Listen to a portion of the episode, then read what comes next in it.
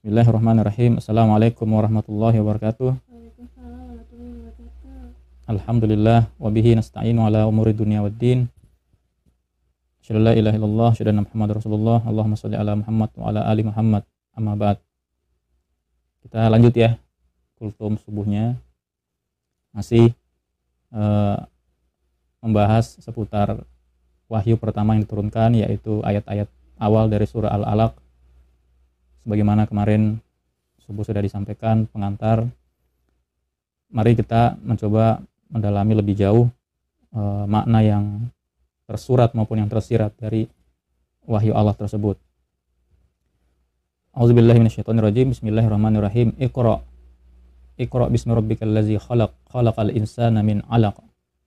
Iqra wa rabbukal akram. Ini adalah tiga ayat pertama dari surah Al-Alaq. Ya, Iqra artinya bacalah. Telah disampaikan di pembahasan yang terdahulu mengenai latar belakang uh, turunnya ayat tersebut di mana Nabi Shallallahu Alaihi Wasallam didatangi oleh malaikat Jibril diseru untuk membaca Alkitab Al-Quran. Namun Nabi berkata ma'an Nabi Qori saya nggak bisa baca karena beliau adalah orang yang ummi. Dan lagi-lagi hikmahnya adalah bahwa sejak saat itulah pengajaran kepada Nabi atas Alkitab yaitu Al-Quran atas ilmu agama dan untuk mengisi keimanan beliau dimulai dengan turunnya ayat ini. Nah, kita coba melihat kenapa wahyu pertama yang turun itu adalah ayat ini, Iqra bismi rabbikal ladzi khalaq. Dan yang paling menarik untuk kita lihat adalah pemilihan katanya. Iqra artinya bacalah. Nah, bacalah itu dalam konteks bahasa Arab yang artinya membaca itu tidak hanya Iqra, ada kata lain selain ikro dan ini juga terdapat di dalam Al-Quran. Jadi kalau tadi sudah ada kata pertama yaitu ikro. Nah, sebagaimana di Indonesia banyak buku-buku ikro untuk belajar membaca Al-Quran. Nah kata lainnya adalah rotil. Sebagaimana dalam Al-Quran ada ayat di surah Al-Muzammil ayat 4 warotilil Qur'ana tartila. Rotil ataupun tartil. Itu juga maknanya membaca. Nah, kemudian yang ketiga adalah utlu. Di ayat yang lain surah Al-Ankabut utlu ma uhiya ilaika min kitab minal kitab. Bacalah apa yang telah diwahyukan kepadamu wahai Muhammad dari Alkitab. Nah, jadi sudah ada tiga kata, ikro, rotil, utlu. Nah, sebuah e, argumentasi yang pernah disampaikan oleh Ustadz Numan Ali Khan bahwa memang e, salah satu keindahan bahasa dalam Al-Quran itu ada pada pemilihan kata, ada dalam pemilihan katanya. Bahwa memang Allah itu sangat teliti karena kitab dan itulah salah satu wujud dari kemujizatan Al-Qur'an. Nah, jadi dari tiga kata ini kalau kita bandingkan kata ikro, kata rotil dan kata utlu, ternyata salah satu perbedaan yang mencolok dari segi tata bahasa antara tiga kata itu adalah kalau di kata atau kalimah ya, kalau kalimah dalam bahasa Arab artinya kata. Kalimah. Nah, kalau di kata rotil dan utlu itu di belakangnya ada objek yang disebutkan. Kayak tadi kan warotilil Qur'an tartila. Utlu ma'uhiya. Nah, kalau kita kembali coba menyandingkan bahasa Arab dengan bahasa Indonesia sebagai komparasi, kalau bahasa Indonesia itu kita dulu, dulu belajar ada subjek, ada predikat, ada objek. SPOK dan keterangan, betul. Nah, jadi kalau rotil itu kata kerja ya kan? Atau di kita sebutnya predikat. Nah predikat ini diikuti oleh objek. Warotilil qur'ana. Bacalah Al-Quran.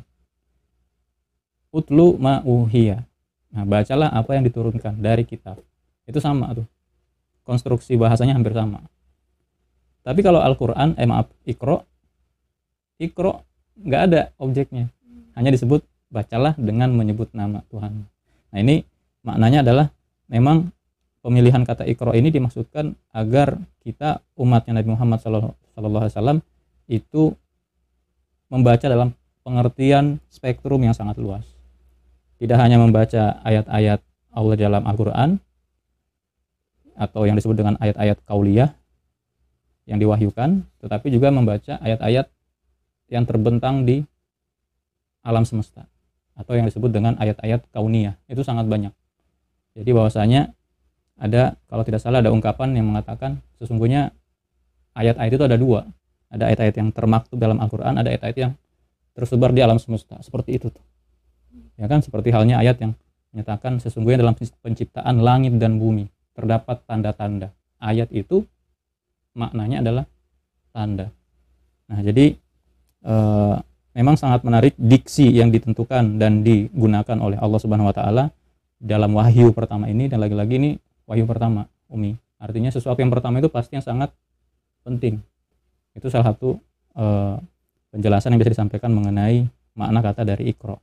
Kemudian di ayat berikutnya di sambungan dari ayat tersebut bismi khalaq. Jadi bacalah dengan spektrumnya membaca yang tadi sangat luas Kemudian diteruskan dengan dengan menyebut nama Robmu yang maha menciptakan. Nah kalau kita balik uh, al khalaq itu atau khalaqa itu menciptakan itu kata kerja. Itu artinya merujuk pada sebuah perbuatan. Nah kalau di uh, ini ada buku kita jadikan referensi ensiklopedi Asmaul Husna karangan Syekh Abdul Razak bin Abdul Muhsin Al Badr uh, mengenai bahasan terkait asma Allah Al-Khaliq di dalam surah Al-Hasyr itu ada ayat yang berbunyi Wallahul khaliqul bari'ul musawwiru lahul asma'ul husna. Jadi Allah itulah dia adalah sang pencipta Al-Khaliq, kemudian Al-Bari yang mengadakan dan Al-Musawwir yang membentuk rupa. Nah, jadi kita fokus pada kata khalaqa al-khaliq. Bahwasanya maknanya adalah Allah itu yang menciptakan ciptaannya dari sesuatu yang tadinya sama sekali tidak ada. Itu adalah salah satu makna Al-Khaliq. Nah, tapi di kitab ini ensiklopedia Asmaul Husna ini eh, pengarang mengatakan makna Al-Khaliq adalah termasuk menetapkan. Jadi memberikan ketetapan dulu. Ibarat dibikin SK. Akan diciptakan eh, ciptaan A, B, C, D baru ada proses penciptaan. Meskipun pada prinsipnya penciptaan itu bagi Allah sangatlah mudah. Dengan apa? Dengan cukup berkata kun fayakun. Iza qada amron fa innama yaqulu lahu kun fayakun. Kalau Allah berkehendak terhadap sebuah urusan atau sesuatu maka Allah cukup berkata jadilah maka terjadilah ia. Nah ini adalah yang menarik dari ayat ini potongan ayat ini adalah uh, ini sudah mengajarkan kita mengenai uh, salah satu ilmu yang disebut dengan uh, tauhid asma asma dan sifat. Mengenai mengenali Allah dan sifat-sifat Allah. Jadi makna al khaliq ini uh, sangat mendalam dan bahwasanya kita sebagai makhluk yang diciptakan mestilah memahami bahwasanya kita ini adalah yang diciptakan dan tentu ada yang menciptakan. Dan ini sudah melahirkan sebuah hubungan relasi bahwa kita diciptakan itulah kita disebut sebagai hamba karena kita wajib menghamba pada Rob. Rob itu bahasa Inggris kita bisa ambil kata master master yang menguasai dan Rob ini pengertiannya sangat-sangat luas. Nah, di ayat yang berikutnya khalaqal insana min 'alaq. Nah, ini juga menarik bahwasanya Allah menciptakan manusia itu dari alaq. Al-alaq itu kalau terjemahan bebasnya adalah segumpal darah. Nah, tapi ini adalah poin terakhir yang pengen saya sampaikan buat istri saya tercinta dan yang mendengarkan bahwasanya dalam konteks sains ilmu pengetahuan al-alaq itu adalah sesuatu yang nempel, nempel dengan kuat. Nah, ini ada eh, keterangan bahwasanya ada seorang peneliti dan ilmuwan yang namanya Profesor Dr. Keith Moore, profesor bidang embriologi dan uh, waktu itu menjabat sebagai chairman dari Departemen Anatomi dari University of Toronto di Kanada. Nah, dia mempelajari ayat itu. Khalaqal uh, ikra rabbukal apa?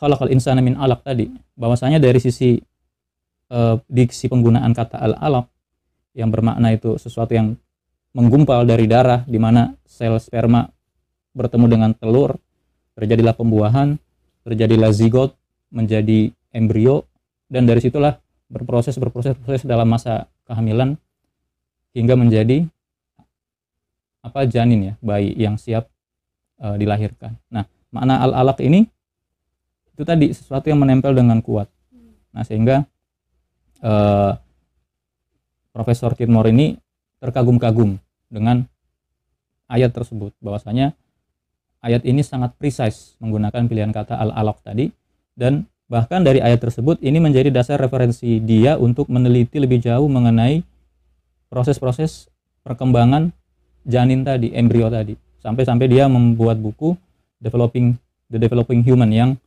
uh, setelah terbit itu menjadi karya yang cukup fenomenal dan menjadi rujukan. Nah, poinnya adalah ketika umat manusia melihat ke dalam Al-Qur'an, melihat dari ayat-ayat tersebut dan tidak hanya mentadaburi tapi mempelajari, membaca dalam spektrum yang sangat luas, maka tentulah manusia ini akan mendapatkan manfaat faidah yang sangat banyak. Dan ini dibuktikan oleh Dr. Kitmore yang saat itu masih non muslim. Kalau nggak salah beliau akhirnya masuk Islam karena terkagum-kagum dengan uh, ayat ini dan dia menyatakan tidak mungkin keterangan ayat ini uh, dibuat oleh manusia. Karena dia sendiri merasakan, mengetahui dan menyadari dengan keterbatasan ilmu pengetahuan pada zamannya saja tanpa adanya petunjuk ayat indikasi dari surah Al-Alaq tersebut dia tidak akan bisa menyibak rahasia-rahasia yang ada dalam uh, alam semesta ini, penciptaan alam semesta dan termasuk dari dalamnya adalah penciptaan manusia. Nah, jadi dalam kesempatan ini poin yang ingin kita sampaikan adalah bahwasanya kita umat Islam diseru untuk menjadi ahli ilmu yang senantiasa terbuka pola pikirnya, mindsetnya, paradigmanya untuk senantiasa mempelajari apa saja yang bisa dipelajari dalam hal ini untuk e, memaknai ikro tadi secara luas.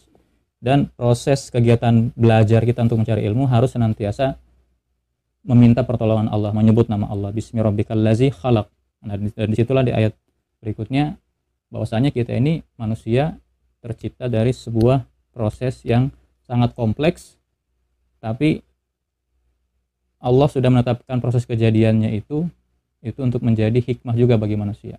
Karena di ayat yang lain dikatakan dari air yang hina kan, dari air mani bertemu dengan sel telur, kemudian baru bayangkan dari sebuah proses yang sangat biologis tersebut tercipta khalqan ahar, ciptaan yang baru, ciptaan yang berbeda. Mudah-mudahan bermanfaat dan menggugah kita untuk menjadi hamba-hamba yang tidak hanya berislam tidak hanya beriman tetapi berilmu. Dan sebaik-baik ilmu setinggi-tinggi ilmu adalah fa'lam annahu la ilaha illallah. Fa'lam annahu la ilaha illahu. Tidak ada Tuhan selain Allah tidak ada Tuhan selain dia. Dan inilah tugas kita di muka bumi ini. Wa kafa billahi syahida. Wallahul muwaffiq ila aqwamit tariq. Assalamualaikum warahmatullahi wabarakatuh Bismillahirrahmanirrahim Assalamualaikum warahmatullahi wabarakatuh Waalaikumsalam warahmatullahi wabarakatuh. Alhamdulillahillazi arsala rasulahu bil huda wa dinil haqq yuzhirahu 'ala ad-din kulli walau karihal kafirun. Asyhadu la ilaha illallah wahdahu la syarika lah wa asyhadu anna Muhammadan abduhu wa rasuluhu la nabiyya ba'dah. Amma ba'd. Hadirin sidang jamaah kuliah subuh yang dirahmati Allah. Kita melanjutkan pembahasan dari surah Al-Alaq yang merupakan wahyu pertama yang diturunkan oleh Allah Subhanahu wa taala kepada Nabi Muhammad sallallahu alaihi wasallam. Kemarin kita sudah menggambarkan mengenai ayat kedua yaitu Iqra uh, Iqra bismi rabbikal ladzi khalaq khalaqal insana min 'alaq. Bahwasanya manusia tercipta dari sebuah proses biologis dari proses embriologis dan bagaimana makna ikro ini kita perluas konteksnya bahwasanya manusia disuruh oleh Allah untuk mendapatkan untuk belajar untuk mendapatkan pengetahuan atau knowledge Nah, di ayat ketiga Allah berfirman, "Iqra wa rabbukal akram." Bacalah dan Robmu itu adalah Tuhan yang Maha Pemurah, Akram. Jadi dalam cuplikan ayat ketiga dari surah Al-Alaq ini Allah membuka ayatnya, memulai ayatnya dengan lagi-lagi menyeru Nabi Muhammad untuk ikro lagi, baca lagi. Nah ini pengulangan yang juga menunjukkan penguatan. Jadi di awal ayat, awal surah ikro, Bismi rabbikal ladzi khalaq, di ayat ketiga ikro wa rabbukal akram. Jadi sesuatu yang diulang-ulang itu menunjukkan pentingnya hal tersebut. Jadi itulah yang disebut dengan takyid atau penguatan. Iqra wa rabbukal akram. Bacalah lagi dan Allah Rabb kita itu adalah Tuhan yang Maha Pemurah. Kembali di uh, kitab ensiklopedia Asmaul Husna kita bisa melihat keterangan dari sang muallif atau uh, pengarang kitab tersebut bahwasanya Allah Al-Karim itu berarti zat yang banyak memberi kebaikan dan manfaat yang besar. Allah adalah yang paling baik dan utama dari segala sesuatu. Allah Azza wa Jalla mensifati dirinya dengan karam atau kemuliaan. Dan kata Al-Karam adalah sebuah kata yang menghimpun makna segala bentuk kebaikan dan pujian. Tidak hanya dalam aspek pemberian semata, karena aspek tersebut hanyalah salah satu bentuk kesempurnaan dari maknanya. Jadi, nama Allah yang ditampilkan di dalam Al-Quran, surah Al-Alaq ayat ketiga ini adalah Al-Akram, menunjukkan bahwa Allah ini ingin mengetengahkan kemuliaannya yang mana ia adalah zat Tuhan yang maha pemurah. Kalau kita kaitkan dengan dua ayat di awal bagaimana Allah menyeru untuk membaca dan mengingatkan manusia kepada asal usulnya lagi-lagi secara biologis bahwa dia berasal dari sesuatu yang hina, sesuatu yang lemah, dan sesuatu yang pada saat itu belum bisa disebut apa-apa. Dan saya ingin menambahkan bahwa uh, salah satu makna dari kata alaka dari kata alak itu adalah sesuatu yang menggantung. Jadi kalau tadi kita dengar paparan dari uh, lagi-lagi ustadz saya, ustadz virtual saya, Ustadz Nukman Alihan secara salah satu keajaiban bahasa penggunaan kosakata dalam Al-Quran mengenai al-alaq itu tidak hanya menunjukkan segumpal darah, tapi darah itu bergantung Umi di dalam rahim ibu. Sesuatu yang lemah baru saja akan terbentuk menjadi uh, cikal bakal makhluk, tetapi menempel dengan sangat kuat. Kemarin saya katakan Allah itu menempel dengan kuat tapi dia sambil menggantung. Nah, ini adalah salah satu bentuk wujud kasih sayang dan maha pemurahnya Allah. Bayangkan kita semua pernah ada dalam fase itu. Ketika kita masih belum ada apa-apa, kita masih menjadi saripati dalam tanah, kemudian ada di uh, tulang sulbi ayah kita, kemudian kita memancar keluar berlomba-lomba masih dalam bentuk sel sperma yang kemudian menemukan sel telur dan membuahinya. Lagi-lagi ini tidak akan mungkin kita bertransformasi menjadi sebuah wujud manusia yang sangat bagus bentuknya sebagaimana di surah At-Tin dikatakan laqad uh, wattin wa zaitun wa turi sinin wa hadzal baladil amin Laqad khalaqnal insana fi ahsani taqwim. Manusia itu diciptakan dalam bentuk yang paling baik. Tapi sebelum berwujud dengan sempurna kita ada dalam proses seperti yang tadi sangat lemah sangat hina dan sangat bergantung. Jadi saya pikir ini salah satu hikmah dan pemaknaan kita bahwasanya itulah wujud kasih sayang Allah. Itulah wujud betapa Allah maha pemurah. Kalau kita bayangkan sesuatu yang lemah dan bergantung, kalau tidak ada yang menopang dengan sangat kokoh yang terus menjaganya, tentulah sesuatu itu tidak akan bisa bertahan lama. Nah, dan di ayat ketiga itu Allah mengulangi perintahnya baca.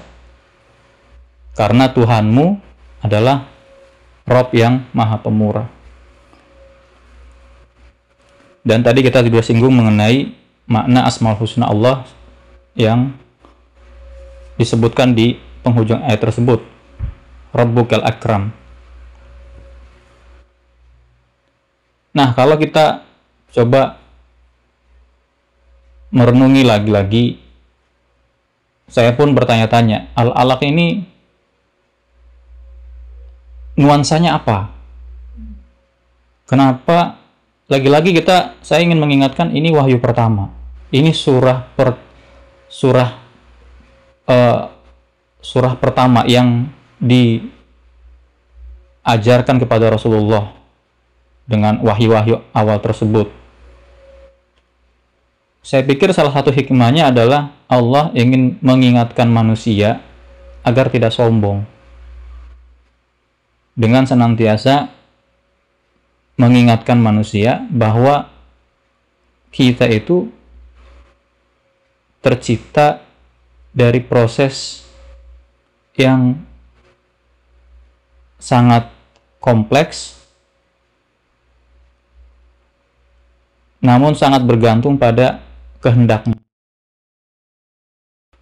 Apakah manusia itu disebut manusia hanya karena dia sesosok makhluk biologis yang terdiri dari raga, indera, daging, tulang belulang? Saya pikir tidak. Bahwasanya manusia menjadi makhluk Allah yang termulia jika dia memang menjadi makhluk yang mulia, bahkan pada saat Allah telah menciptakan Nabi Adam, para malaikat pun melakukan sujud penghormatan diperintah oleh Allah itu mestilah bukan karena faktor fisiknya mestilah bukan karena faktor ragawi. Tetapi apa yang ada di dalam raga tersebut. Nah jadi di sini kita sudah melihat sudah ada hint atau indikasi. Udah, ada penanda dari Allah. Meskipun Allah mengetengahkan untuk mengajar nabi, nabi kan manusia.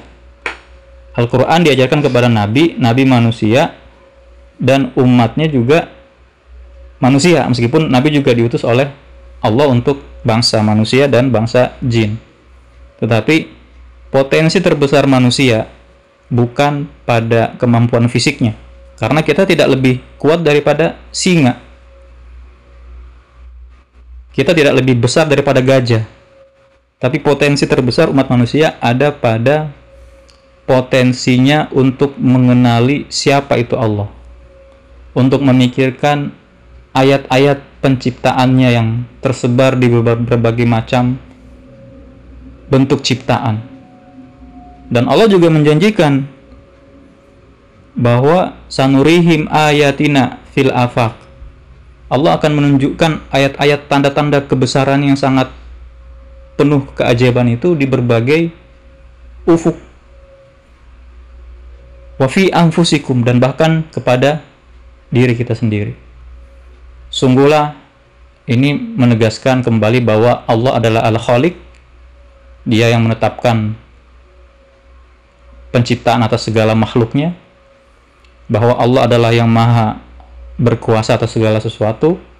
Innallaha ala kulli syai'in qadir. Dan Allah yang menjaga itu semua tanpa pernah merasa lelah, mengantuk, capek, dan kita harus senantiasa menggantungkan diri kepada Allah Subhanahu wa taala karena kita sangat lemah. Karena kita sangat lemah, memiliki banyak keterbatasan, memiliki batas usia, batas pemikiran, batas kemampuan, memiliki batas-batas takdir. Namun yang kita harus garis bawahi, kita memiliki kewajiban untuk menyembah Allah atau beribadah. Nah, dan dikatakan untuk bisa beribadah itu beribadah dengan benar supaya diterima, kita harus memiliki ilmu. Untuk memiliki ilmu, kita harus belajar. Dan cara paling awal, cara paling mudah untuk belajar sesuatu adalah dengan membaca. Di sinilah urgensi dan signifikansi utama dari sebuah kata yang sangat powerful. Ikro, baca. Belajar dalam artian membaca secara luas, membaca banyak hal untuk menyingkap makna, pengetahuan, dan intisari dari berbagai hal dan menjadikan itu sebagai wasilah untuk memberikan manfaat bagi dirinya sendiri, bagi lingkungannya, dan tentunya untuk mendukung upaya dan misi mulia kita di muka bumi ini untuk menyembah Allah dengan benar. Wa ma umiru illa liya'budullaha mukhlishina lahuddin. Tidaklah kita diseru melainkan untuk beribadah menyembah Allah dengan ikhlas terhadap agamanya dan ulama mengajarkan ala ilmu qabla al-qaul wal amal. Ilmu itu harus senantiasa didahulukan dari perkataan, berbicara dan perbuatan atau beramal. Maka jadilah kita hamba-hamba Allah yang mengingat jati diri kita, senantiasa belajar, barulah kita berpendapat atau berbicara dan beramal. Ini yang bisa kita sampaikan pada kesempatan hari ini. Mudah-mudahan kita bisa mengambil hikmah dan semoga kita bisa menjadi hamba yang senantiasa ingat padanya, ingat pada asal-usul kita dan mengingat bahwa kita akan kembali menghadap Allah. Demikian, semoga bermanfaat mohon dimaafkan kesalahan dan kekurangan wa kafa billahi syahida wallahul muwaffiq ila aqwamit thariq assalamualaikum warahmatullahi wabarakatuh